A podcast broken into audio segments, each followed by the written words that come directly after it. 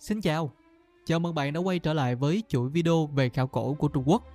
Ở trong tập này chủ yếu mình sẽ làm về nhà Hán và nhà Tần. Bởi vì hai thời kỳ này là hai thời kỳ quá lâu ở Trung Quốc rồi mà nó còn lại quá gần nhau nữa cho nên là chúng ta sẽ gộp chung lại hai thời kỳ này với nhau. Trong phần đầu tiên của video này chúng ta sẽ nói về lăng mộ của Hầu Tức Đại nhưng mà đúng hơn là phu nhân của ông ta. Kế tiếp chúng ta sẽ tìm hiểu về quan tài bốn lớp và tấm vải lụa cũng như là cách sản xuất lụa ở thời kỳ nhà Hán và nhà Tần. Chúng ta cũng sẽ nói sơ qua về con đường tơ lụa và một vài thông tin khác về hai triều đại này. Sẽ có một vài yếu tố lịch sử ở trong đó. Nhưng mà tổng quan thì vẫn tập trung vào khảo cổ để không lẫn lộn giữa lịch sử và khảo cổ. Bởi vì về lịch sử của Trung Quốc thì chúng ta đã có những video, rất nhiều video nói về lịch sử ở Trung Quốc rồi. Những video đó cũng được đăng tải ở trên kênh Đảo Khảo Cổ còn bây giờ thì chúng ta sẽ cùng nhau bắt đầu nội dung của video ngày hôm nay.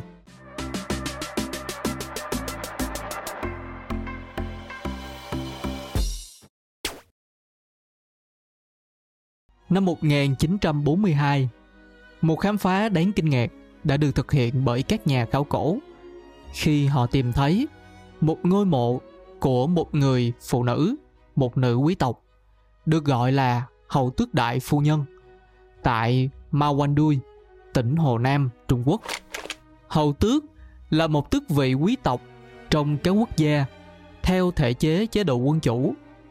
Ngôi mộ này được coi là một trong những khám phá quan trọng nhất về nghệ thuật vào thời kỳ nhà Hán. Bên trong của ngôi mộ, người ta tìm thấy một loạt các vật phẩm rất phong phú được sử dụng ở trong nghi lễ chôn cất. Có thể những vật phẩm này được tạo ra nhằm mục đích để giúp cho nữ quý tộc này sẽ thuận lợi hơn ở bên kia thế giới. Những món đồ được tìm thấy bao gồm các sản phẩm làm từ sơn mài, nhiều loại vải khác nhau và một thi thể được bảo quản một cách tốt đến ngạc nhiên.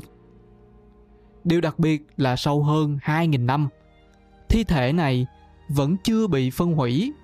Điều này cho thấy sự tiên tiến của kỹ thuật bảo quản thi thể thời cổ đại – ở bên trong còn có 4 chiếc hòm, mỗi chiếc nhỏ hơn chiếc trước và được đặt lồng vào nhau như những chiếc hộp chứa xác ướp Ai Cập và ở trong cùng của chiếc hòm đó chính là thi thể. Người phụ nữ này được biết đến với nhiều danh hiệu khác nhau. Nhưng mà người ta gọi bà là Tân Truy Phu Nhân. Một cái tên phản ánh vị trí ở trong gia đình của bà. Bà được gọi là Đại Phu Nhân, thể hiện sự cao quý về vị trí ít nhất là ở trong gia đình. Ngoài ra, bà còn được biết đến với những danh hiệu như là Đại Hầu Tước Phu Nhân, một danh hiệu quý tộc cao cấp vào thời đó. Tân Truy Phu Nhân là một nữ quý tộc Trung Quốc. Bà đã kết hôn với Lý Thương, người được biết đến với danh hiệu là Hầu Tước Đại. Họ sống ở trong thời kỳ của triều đại Tây Hán, một thời kỳ lịch sử quan trọng của Trung Quốc cổ đại. Ngôi mộ này chứa thi thể của Tân Truy Phu Nhân và hơn 1.400 hiện vật khác. Thi thể của bà được coi là một trong những xác ướp được bảo quản hoàn hảo nhất từ trước đến nay. Hiện nay, thi thể của Tân Tri Phu Nhân đang được bảo quản tại Hồ Nam. Các hiện vật khác từ ngôi mộ bao gồm tượng vàng, bạc, bộ sưu tập váy áo lụa, mỹ phẩm, nhạc cụ, đồ sơn mài và các đồ gia dụng khác được chế tác tinh xảo đã được trưng bày tại Santa Barbara và thành phố New York từ năm 2009.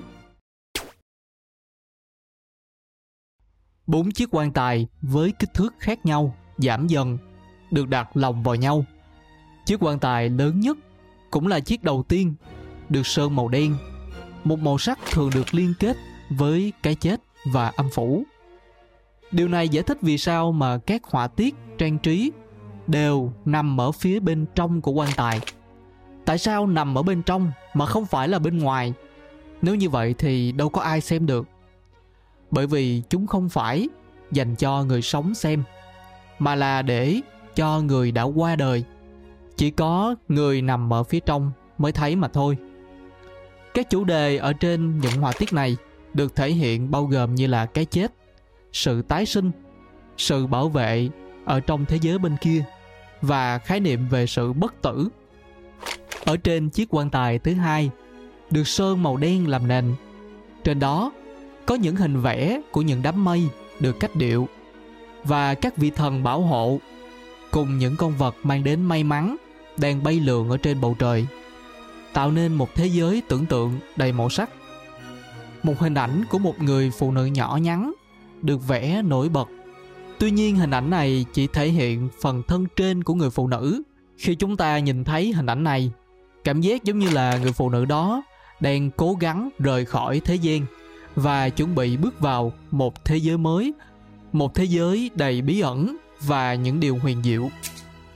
Chiếc quan tài thứ ba mang đến một phong cách trang trí và màu sắc khác biệt. Nó được sơn màu đỏ tươi, một màu sắc thường được liên kết với sự bất tử. Các họa tiết ở trên quan tài bao gồm các con vật linh thiêng và hình ảnh của dãy núi côn lôn với ba ngọn núi. Đây là một biểu tượng nổi tiếng, thể hiện sự bất tử và hạnh phúc vĩnh cửu. Ở trong chiếc quan tài thứ tư là chiếc quan tài nằm sâu nhất ở trong bốn chiếc. Người ta phát hiện ra một tấm vải dài khoảng 2 mét, có hình dáng giống như là chữ T. Có thể đây là một loại biểu ngữ được làm từ chất liệu lụa. Tấm vải này được phủ lên trên chiếc quan tài thứ tư. Tại sao lại phủ tấm vải có hình chữ T này lên phía trên của chiếc quan tài cuối cùng?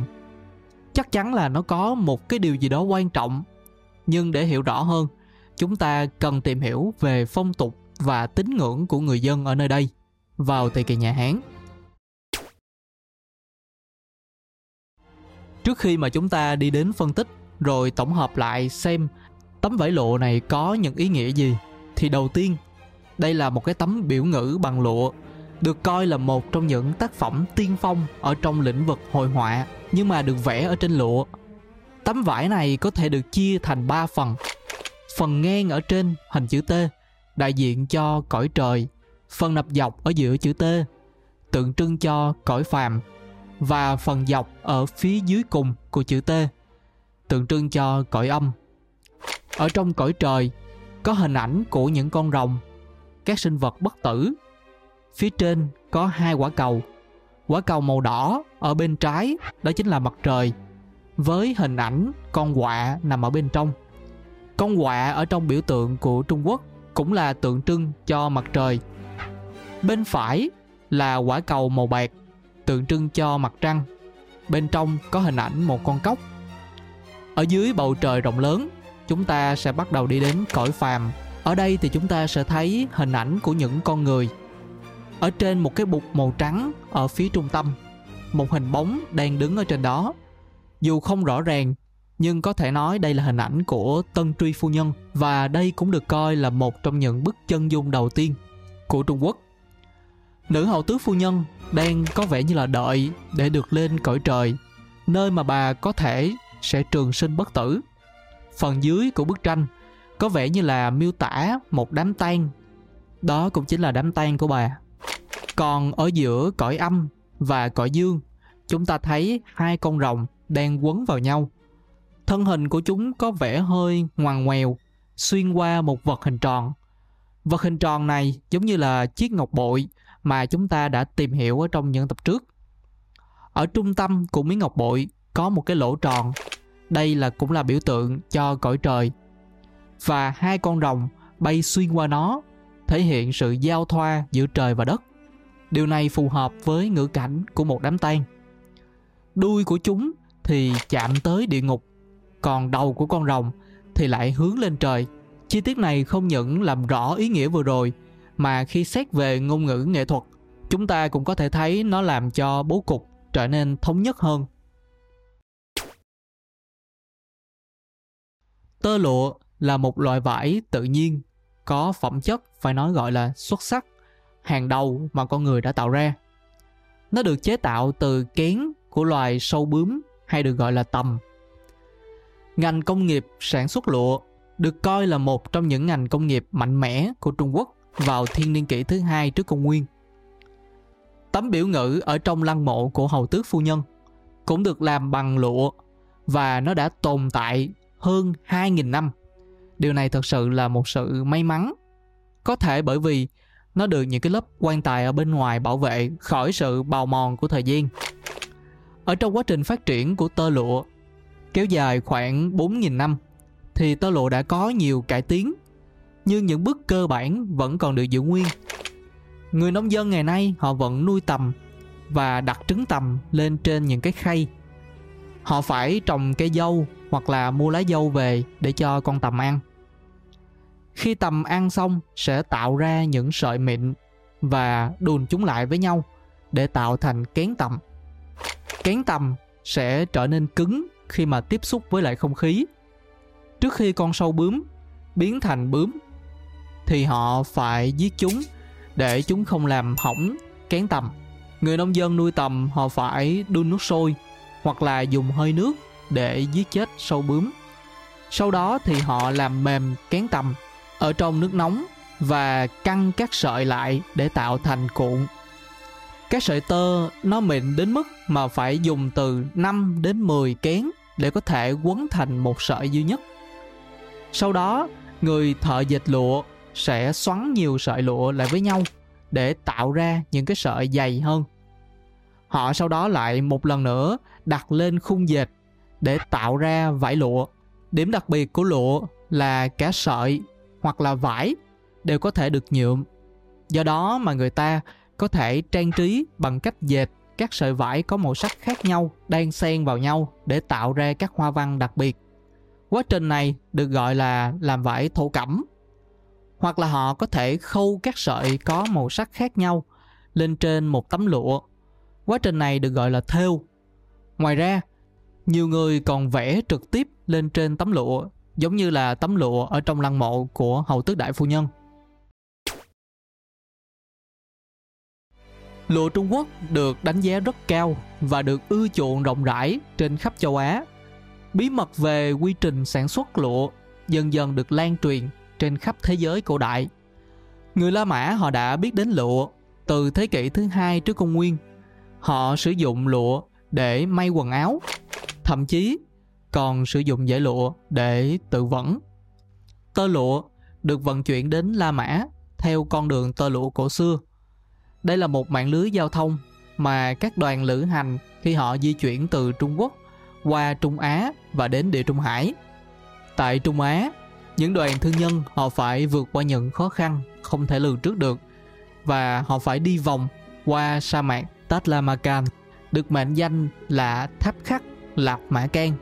Có nghĩa là nếu bạn đã vào thì sẽ không bao giờ trở ra được. Điều kiện sống ở đây cực kỳ khắc nghiệt, khiến cho việc di chuyển trở nên vô cùng khó khăn.